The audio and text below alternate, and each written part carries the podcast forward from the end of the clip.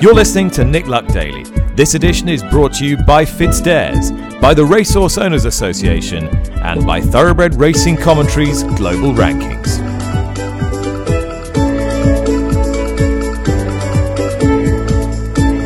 Good morning, welcome to the show. It is Monday, the 9th of October. After two excellent days racing in Keeneland, I'm still in Kentucky, going to fly home this evening, but not before I've headed down to Lane's End Farm to look at last year's Horse of the Year Flightline, which I'm very much looking forward to. What a weekend it has been around the world. In no particular order, up to the mark, uh, proved himself probably one of the best American turf horses since Tepin, Wise Dan, maybe in the Coolmore Keeneland Mile on Saturday when beating Godolphin's Master of the Seas. It was a productive weekend for the Godolphin operation abroad at any rate, because Nation's Pride won the Canadian International in fine style in the hands of William Buick. What happened elsewhere around the globe? Well, in Australia, Gold Trip, last year's Melbourne Cup winner, stormed home into a resounding victory under Mark Zahra for David Eustace and Ciaron Maher in the Turnbull Stakes at Flemington. And of course, all eyes were on Newmarket, where once again Frankie Dettori read the script as we suggested he might in the podcast on Friday morning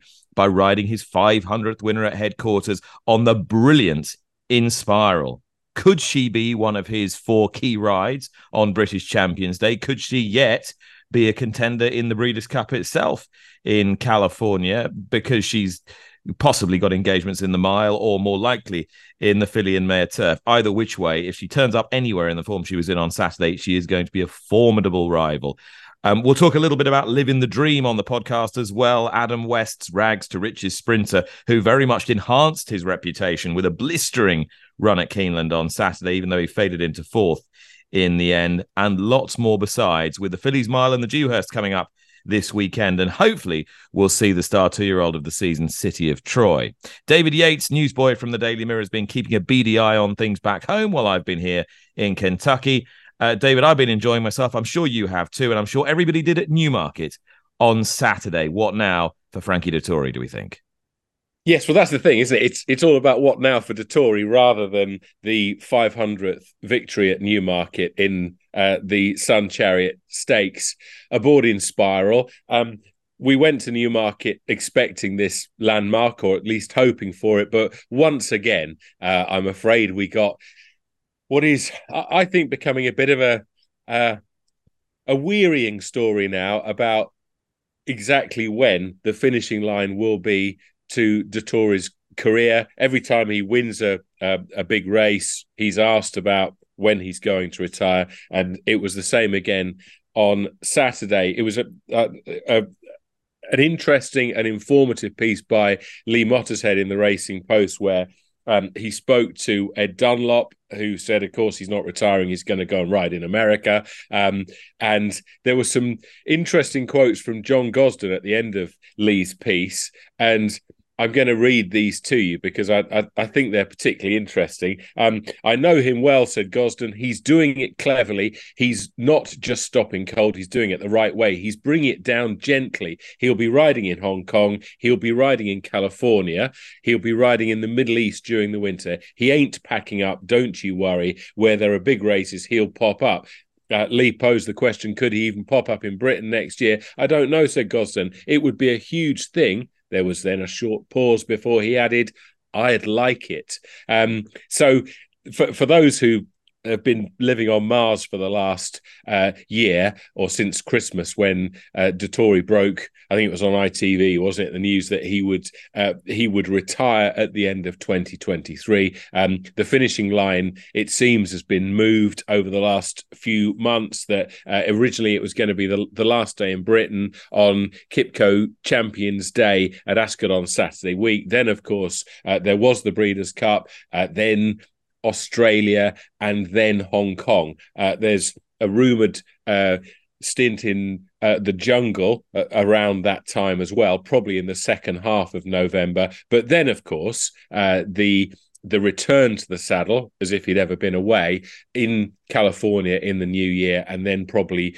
uh, riding into the spring as well. In a, in a substantive way, it doesn't make a massive difference at the end of a career that's spanning so many decades that um, there are uh, a couple of months tagged on as a coda uh, to this magnificent career, but it does sort of blur the finishing line. And for those of us in the um, in the racing press, it's caused enough confusion. I'd say quite enough confusion by now. All right, the long goodbye continues. Let's talk about the horse herself. Inspiral, his heroine of Saturday. She's very good when she's good. And you looked at the starting price of 10 to 11, and she wins like she should have been 1 to 10. But of course, she's been sort of 1 to 9, 1 to 10 before it got beaten. So you can see why people are a bit gun shy with her. But boy, oh boy, against her own sex, she's in a completely different parish. And I'm I'm intrigued to know where, how they're going to play this because if if you do want to go to, to America with her, and I, I think there is a keenness, do you want to go to Ascot in between times? It, I mean, America aside, does Ascot come a bit quick? I don't know. She won the race with uh, w- with with ease and, and, and with authority. Um, however, it's interesting this idea of a of a packed autumn, Nick, isn't it? Um, the how many days were there between that um, that explosive comeback victory in the Coronation Stakes at Royal Ascot and that defeat at seven to one on in the Falmouth Stakes? Twenty one days. So um, she would then be asked to uh, race in the space uh, twice in the space of two weeks by uh, going from the uh, Sun Chariots uh, to uh, Qipco British Champions Day on Saturday week, and then, of course, to go to the Breeders' Cup on November the fourth. So, for a horse who has proved vulnerable backing up in the space of three weeks, asking her to do this seems to be a um, it seems to be fraught with potential banana skins. But um, having said that, having said all that, and it was me that introduced the concept, I wonder if this year has changed the narrative off the back of them wheeling back so quickly after the disappointing run at Goodwood when Frankie Dettori didn't give her a hard time on soft ground, but they were straight away, they were like, no, we're going to go to Deauville next week. And they wheeled her back in 11 days. I wonder if that's just changed their mindset. And I know we are sometimes too keen to ascribe genius characteristics to animal trainers, but it is a hell of a bit of training because at the end of last season she didn't look like she wanted to race at all. And she was walking out of the stalls. And the other day she skipped through the race like a like an enthusiastic bunny. Yeah she did indeed. Yeah you're right. There were 13 days between uh, the sussex and that repeat victory in the the prix jacques le marois. Um, but still going into um, the, the last weekend people spoke about this, that defeat at seven to one on and at the time, at least, uh, it was that three week gap between the races. Maybe, maybe she's changed physically. Maybe uh, that's no longer a thing. Um, we'll see on Champions Day. Incidentally, just as a, a coda of my own to the uh, the Dettori retirement story, I'm glad I haven't bought uh, a table of ten at a grand apiece for the the valedictory dinner uh, in a couple of weeks' time, if indeed he is going to ride on in the spring. I think there's there's quite a few people attending, from what yes, I can gather.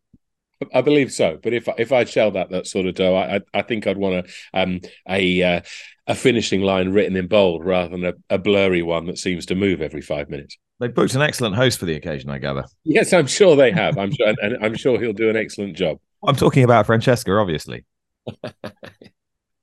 Kinross is not a certain attendee uh, Frankie's at the moment retirement party at Sha Tin, we believe. Uh, Ralph Beckett says he's going to play that by ear again. This is a, a horse with a, an old clutch of end of season potential targets. How would you pick your way through with him?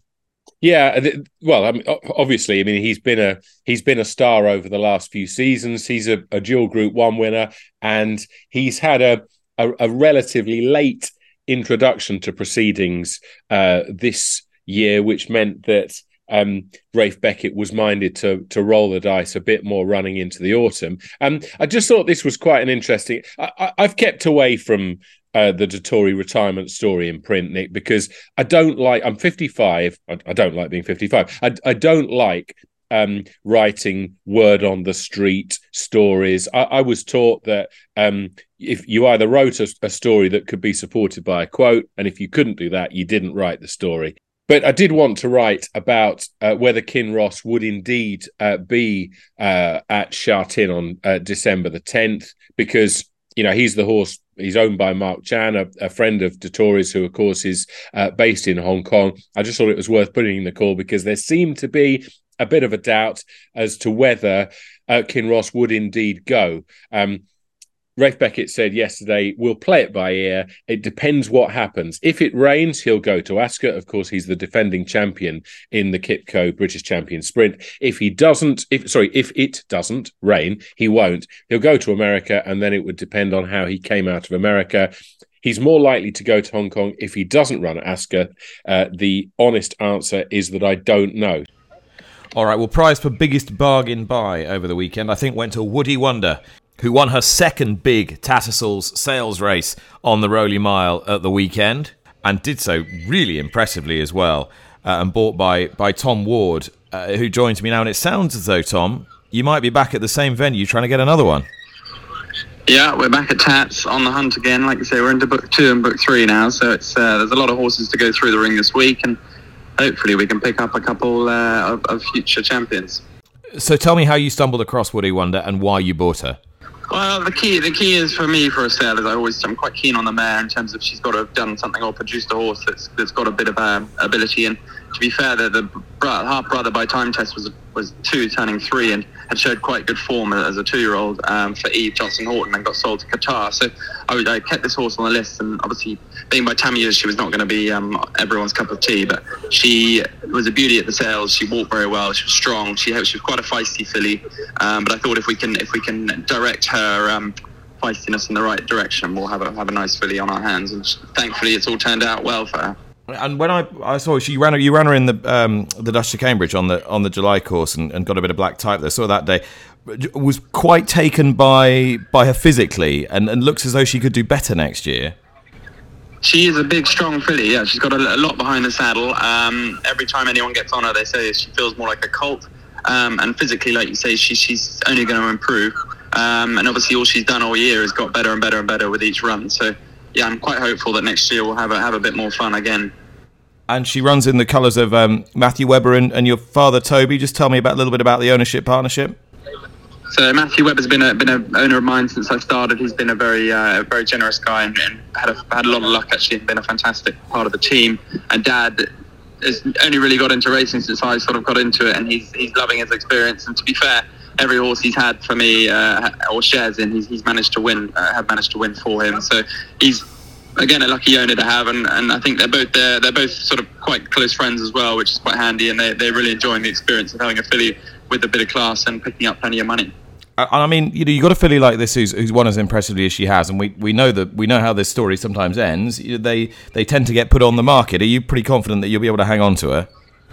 Yeah, no, I think we're keen to keep her. Um, I think, like I say, she's got a bit of upside. She's got a bit of uh, potential to improve next year. So I think the guys want to want to have a horse that they can take them to the nice meetings and, and, the nice places. And you don't find them that often, especially at that sort of price. So I think they're keen to uh, roll the dice. And like I say, she's going to hold her value just through the fact she's already got black type and um, she hopefully will get a bit more as, as time goes on. And it couldn't be more timely for a trainer. You want to expand, you want to get bigger, you want to get nicer horses. You're at the sales ground now. Uh, and if ever there's a shop window that you, you want to uh, pedal your wares through, it was Saturdays. Yes, exactly. I mean, it was it was phenomenal timing. Um, it's nice to be here at the sales. Everyone's been very kind and, and, and thankful. Uh, uh, sorry, and, and given us well done afterwards. And like it's a big team effort. It's not just me. It's it's all the guys at home and uh, and obviously Matt who bought the horse with me. And I think basically a lot, a lot of people and a lot of time in, into the horse. Um, and obviously Tattersalls, thank you for putting on such valuable prize money in, in such an amazing place. So um, yeah, I think we're lucky to uh, to be able to run in these sort of races and, and pick up some decent prize money. Okay, Dave, let's talk about what's been happening around the world. Nation's Pride was an impressive winner of the Canadian International at Woodbine on what was a mainly productive weekend for Charlie Appleby, whose Master of the Seas went down by the nosiest of noses here at Keeneland. We'll talk about that in a moment, but Canada first and a horse building a, a, a quietly impressive international CV. Yeah, he certainly is. Um, much has been written about uh, Charlie Appleby's travails domestically in 2023, but uh, Nation's Pride was an impressive winner of the Canadian International. Uh, Royal Champion and James Doyle. He was riding um, the runner up for Roger Varian, uh, made the running, but halfway up the straight was grabbed by uh, Nation's Pride and Will Buick, and the pair went on to score by two and a quarter lengths. Um, that's another top level triumph that goes on the back of uh, a score at uh, Munich again at the top level at the end of July. So yeah, Nation's Pride, as you de- as you say, um, he's putting together a, a, decent body of work, and of course he's been uh, successful at Saratoga prior to that last year. So uh, overseas, at least, things are going well for the Appleby team. However, Rebels Romance, the horse that beat Nation's Pride in last year's Breeders' Cup Turf, tasted defeat in New York at the hands of Warlike Goddess. Uh, Bill Mott says that she will take on the males in the Breeders' Cup Turf over a mile and a half if she goes there. The defending champion Rebels Romance, the ground rather went too soft for him at Aqueduct. Master of the Seas, another Godolphin runner, however, ran really well. I'd say right up to a, a, career best almost in the in the Keeneland Coolmore Turf Mile here in Kentucky against a horse Dave up to the mark, who I think is one of the best American turfers we've seen for a long time. But the interesting thing is he will go up to a mile and a half, according to his owner Mike Repole as well. So um, that mile and a half race, if you add Auguste Rodin and one or two others in, could actually be the best edition of that for quite some time. That, that's quite a um, that's quite a roll of the dice, isn't it? By the selection, the, the connections of uh, up to the mark, the fact that this horse hasn't run beyond ten furlongs in the past, and he's just won a a, a Grade One race at Keeneland by uh, uh, over a, a, mile. Isn't that quite a bold call? It's the sort of thing maybe that uh, some of us Euros could do with. Yeah, it, it is a bold call, but I suppose there's two ways of looking at it. First of all, you could say, right, well, he's already beaten the best milers around over a mile. Why doesn't he just stick to what he's good at? The other point to note is he's already won a couple of times over a mile and a quarter and looked even better.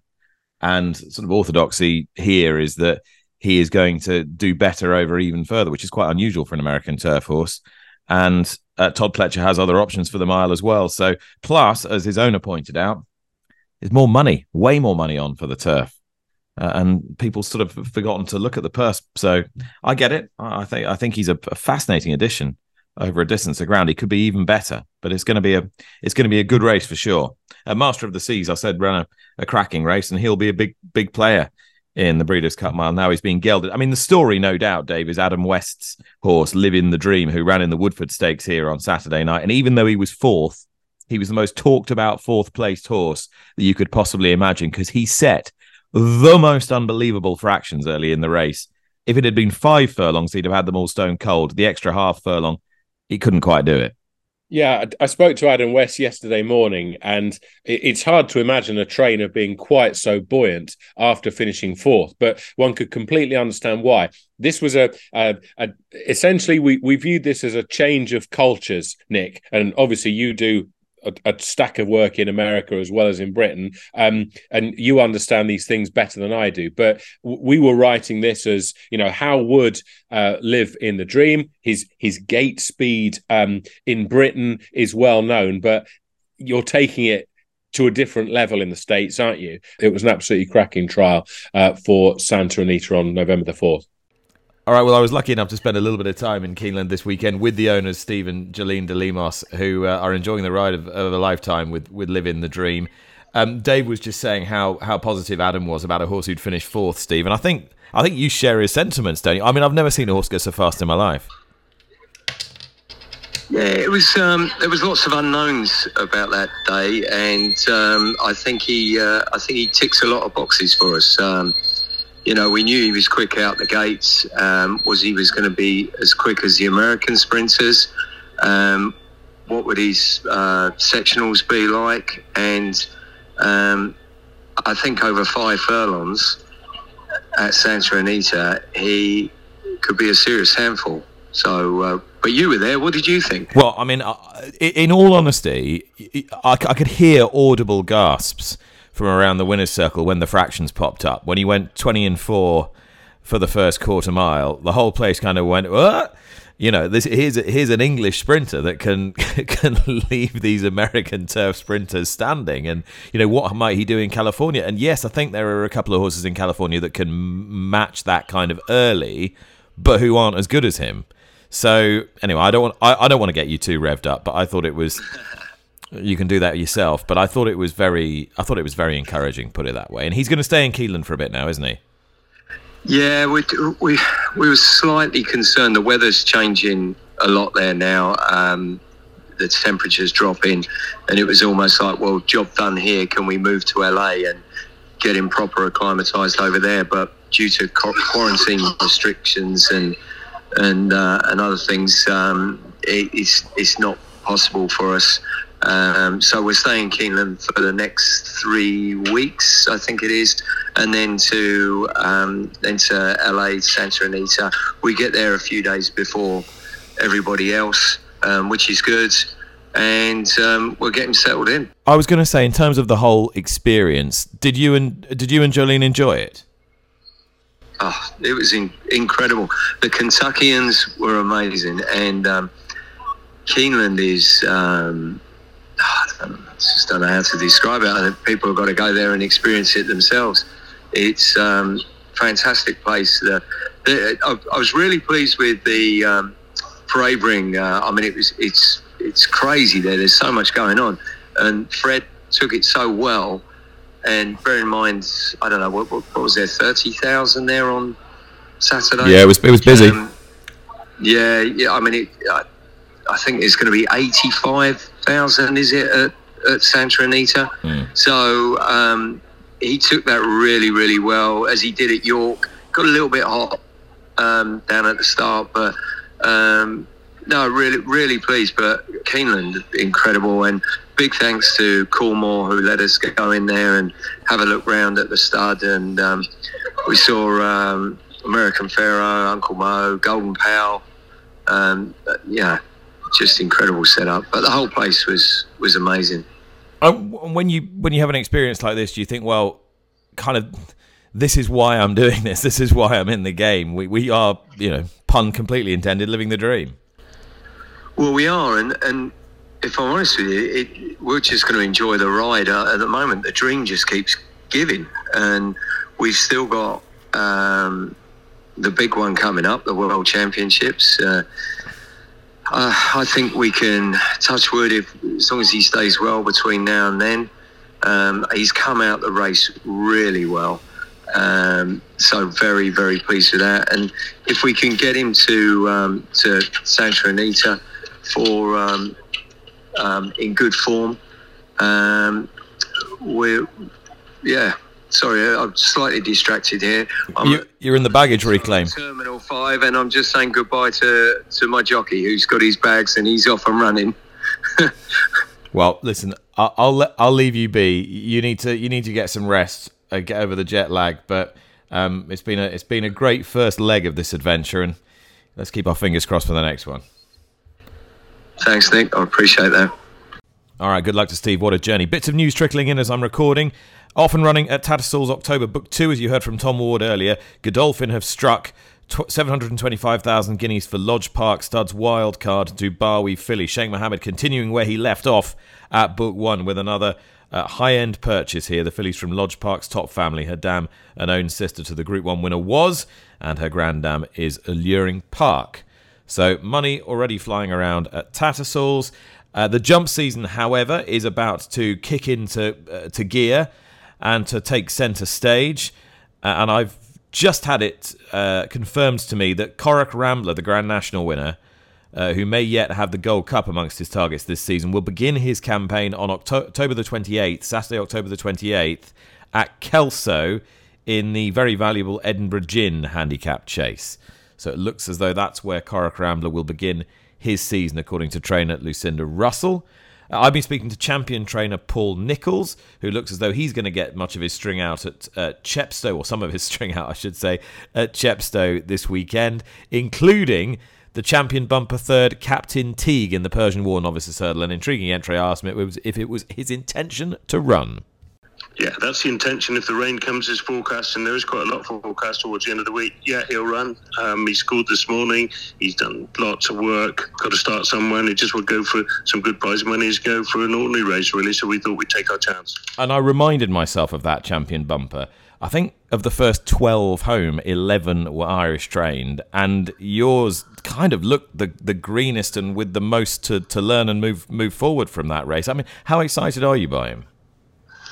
He's obviously a nice horse. We hadn't done a massive amount with him last year as, a four-year-old, which we never do. With the idea of having him ready, novice hurdling now at five, and yeah, he ran very well at Cheltenham. We thought he'd run okay. I, I, I didn't think he'd run quite as well. He, he, wasn't ready in my mind to run quite as well as he did, mentally and physically. But he ran a super race. He won well at Plumper, uh, bumper at Plumpton. He won his point to point, so he's taking a step forward physically. So he's a nice horse. So we'll know a lot more after he's run on on Friday. And it, is it is it too early to say? Well, he's he is the top of the the tree as far as novice hurdlers from your stable are concerned. Have you got others that you were expecting as much of?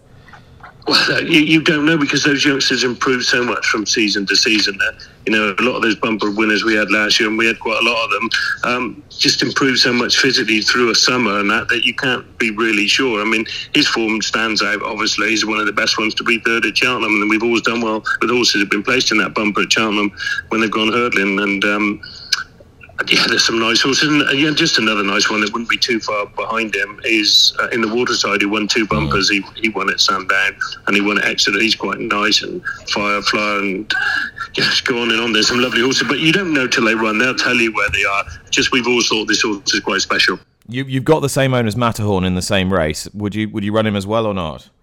No, no. I just, I mean, I, some of the races I just cover my option in case there was no rain forecast. For example, Matterhorn loves good ground, and if it stayed good ground and there was no rain forecast, we'd leave Captain Teague for another day and run Matterhorn. But I'd say, looking at the forecast, he, he should be fine to run. Okay. What else are you going to war with this weekend? well, I don't know, I think six or seven um, entered up to run on Friday, and probably um, could have you know as many as seven runners on Saturday. Um, two in the, two in the Silver Trophy handicap hurdle, which will be Lallygag and Sonigino. Knappers Hill runs in the novice chase. That'll be his debut over fences.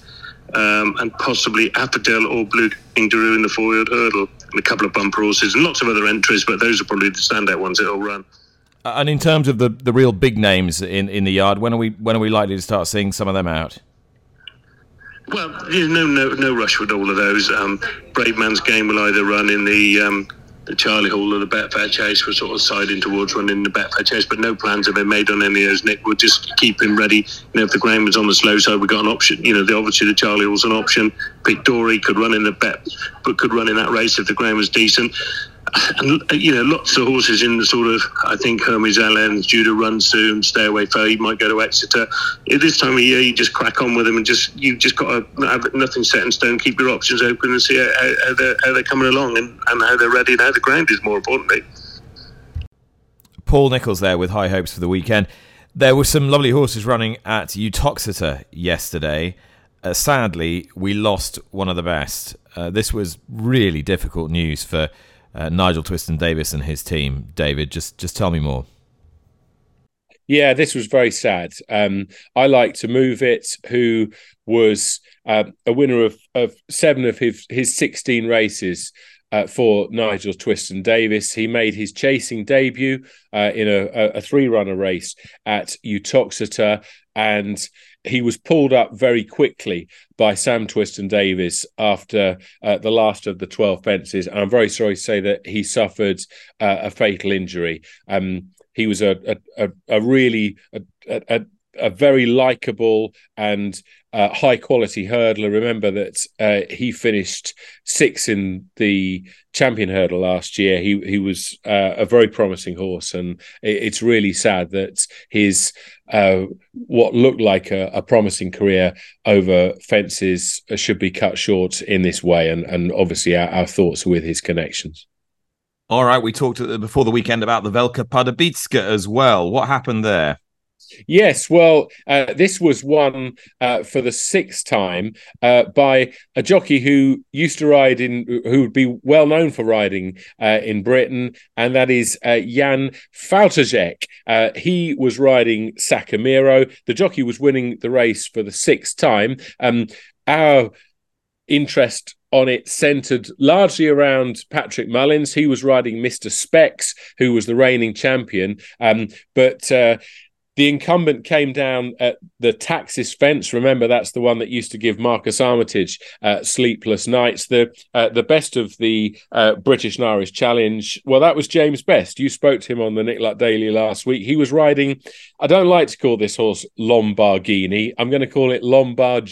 Call him Lombardini um, because there isn't an, an, H after the G. But in any case, uh, forgive my uh, my pedancy. Uh, this horse course, finished an excellent fourth. And uh, James Best has completed the race before, and he did best of the overseas jockeys this time around. I think, David, we need to uh, pay tribute to the life and career of Tommy Kinane, who who died at the weekend, a father of of Mick Kinane, but in his own right, uh, an extremely important figure in the sport. Yes, he was. Uh, he was uh, an extremely high ranking uh, jump jockey. He won 13 titles. He also won a, a champion hurdle that was aboard Monksfield in 1978. And of course, uh, he's also very well known as, as the father of Mick Kinane. He's passed away at the age of 90, hugely popular figure and a, a massive contributor to the sport that we love on several different levels. All right, racing this weekend at Newmarket, it's Future Champions weekend. The big races, the Group 1 Fillies' Mile, the Group 1 Dewhurst. Am I going to see City of Troy? I've been salivating over him since the Superlative Stakes. It certainly looks as though you will. Aidan O'Brien said yesterday that uh, the Dewhurst was the plan for City of Troy. Um, remember, of course, that uh, he was pulled out of the national stakes at the Curragh last month on a, a, account of the rain softened ground. Um, he looks hugely exciting. He, he ran away with the superlative stakes at Newmarket on his second start. He was a debut victor at the Curragh. He's the favourite for the 2,000 guineas and the Derby of 2024. And He's also the subject of a wager with, between you and Jane Mangan, isn't he, as to whether yeah. Ylang Ylang or City of Troy would score at the top level first. It looks as though you might be uh, the one who is not picking up the tab. Well, I'm not counting my chickens, um, but I am counting the cost of the tasting menu at uh, Pont de la Tour. So, uh, looking forward to that very much. Well, here in the United States, there continues to be much talk about the future and the effectiveness of HISA, the Horse Racing Integrity and Safety Authority. There was a generally positive feeling about what HISA had been doing around the grounds at Keeneland over the weekend. And clearly, much of it is about integrity and safety. But perhaps one area uh, of, of HISA and the HISA project that people aren't aware of is its commitment to in ensuring that the humans in the sport are better looked after, as well as the horses. And to that end, yesterday at Keeneland Racecourse, I was joined by Dr. Peter Hester, who is the relatively newly appointed medical director of HISA, has had a, a lifetime in the sport. And I began by asking him uh, what his background was and, and how he came to be involved in jockey welfare and safety. Well, Nick, again, first pleasure, and honor to be here with you. And uh, my background is uh, I'm an orthopedic surgeon here in Lexington, Kentucky. Been here about 30 years. I grew up in Garden City, next town over from the Belmont. Uh, so a bunch of jockeys, trainers in that area. So I mean, horse- fair, fair, to say you couldn't get away from horse racing. Oh no! If- I mean, I Craig Perret lived across the street. Don Macbeth lived a couple doors down, and you know, the, and so it's just it's a place where yeah, they shut down Seventh Street, as you might know, with the with the starting gate and and in town, and so it just it's a, a, town that centers around horse racing, and so anyway, that that started the the issue that I had, and then I pursued it further during college, working for Dr. Reed, who was the equine veterinarian over at Belmont, and then during med school, I was a night watchman at Ballandagan Farm here, where uh, I'd work Friday, Saturday nights from 8 p.m. to 8 a.m., making fifty dollars uh, fifty dollars for the night cleaning stalls and taking care of horses. Um, and then as my orthopedic uh, career and, and practice grew, I started taking care of more and more riders, and and I got really familiar with them. And and golly, I'd come out to Keeneland, it's beautiful, but you what we didn't see was the tough side of the sport on the jockeys, the demands, and the fact again these are independent contractors. Um, there's no such thing as workers' comp for some of them in, in many states, and uh, you know a lot of them don't see their families, and, and so. For, with that in mind, started a charity that benefited PDJF, New Vocations for Retired Racehorses, and Thoroughbred Charities of America, and then um, started realizing that you know what we need to do more Yeah. for these athletes. And, and you make a really interesting point, and I, I'm trying to compare this with, with our jockeys back home in the UK and Ireland. We talk about our jockeys struggling because they're so itinerant and they're having to charge up and down the, the motorway, the highway every day, and go from track to track to track, and they never stop, mhm. and it, it's just a hard life, and the, and the sweating and the sauna and all that. What people don't perhaps appreciate here is that you could be away from your family for three or four months at a time, you know, relocate to another meet, or you're having to relocate your young children and homeschool them, and all those kind of issues that are complex but just as difficult. Oh, I, I learned a lot from the, from these riders. Some will spend less than a month with their families a year, you know, because of where they need to ride, where their families are comfortable and have resources and backup. But uh, the mental side of things, the physical side of things, like you mentioned about, you know, the, the weight issue is critical for these riders, and it, it And lower weights here as well, much lower. Right, weights. right. Yeah. You guys have made concessions over there, and uh, Are you going to do the same? Do you think? well, that's that's going to be up to the steering committee and, uh, and other advisory Yeah. capacities and myself. We're gonna we're gonna look to see what we can do always to make it safer and optimize the sport for the riders. But it's certainly something that we've we've been discussing. Um, but you know the, the, the mental stress and, it's in it's everywhere. It's all sports. It's all workplaces now. And uh, again, back in um, April, we we, th- we conducted a survey in conjunction with the Jockeys Guild to learn exactly that. What are the main stressors that are impacting the riders? And, and when we learned those, what can we do to start to address those? And then we had forums at Keeneland and Saratoga with again industry leaders and uh, jockeys, current and retired. Uh, some of your radio personalities were on there with us too, and there was there was a lot of critical discussion about how do we make this better. Yeah. Last thing I want to talk to you about is concussion, because I know this is an area that you're particularly interested in, and a lot of sports have really started to advance their research in the last couple of decades. Is racing catching up? Oh, absolutely. And been very grateful to have the encouragement, support, and uh, and basically guidance of Dr. Adrian McGoldrick from the Irish Turf. And uh, what we've been doing here in the States is working with medical professionals that, with expertise in concussion care, with, with other professional sports leagues and physicians and industry leaders. And we've, we've, we've basically developed our formal concussion protocol. It should be released oh, very, very soon. And it's going to be shared with all the tracks. And we hope to have that uh, as a resource to the riders and the medical professionals. But also, we- we've, we've uh, networked and developed a, a contract with HeadCheck, which is an electronic medical record system now that has a, uh concussion management platform. That's going to be conveyed among the medical providers uh, nationwide to help the, them as their, the riders show up and uh, they need assistance and, uh, in their recovery and get back to riding. Dr. Peter Hester, thanks so much. Oh, absolutely. And if I could just say, you know, our mission is to, to treat these riders like the professional athletes that they are. And it's, it's all day, every day for the HISA Medical Squad. So I'm very thankful for your time. Dr. Peter Hester there. Thanks to him. Thanks to all my guests today. Thank you to David Yates as well. Uh, David, um, your farewell tour hasn't even begun yet. Um, Well, I, I suspect I, I'll be the last to know when it does. But would you like to kick it off with a winner for this afternoon, please? Why not? We're going to go to Windsor and the 420 uh, and the top weight Western Stars. This horse is thriving in the hands of Jim Boyle. Uh, was a victor over 10 furlongs at Haydock Park last time out. I think will be well served by the return to 12 here. And I hope the follow up is on the cards. 420 race at Windsor, selection number one, Western Stars. Yates might just write, you know, one feature a month, said Gosden. I'd like it if he did. We'll see you tomorrow. Bye bye.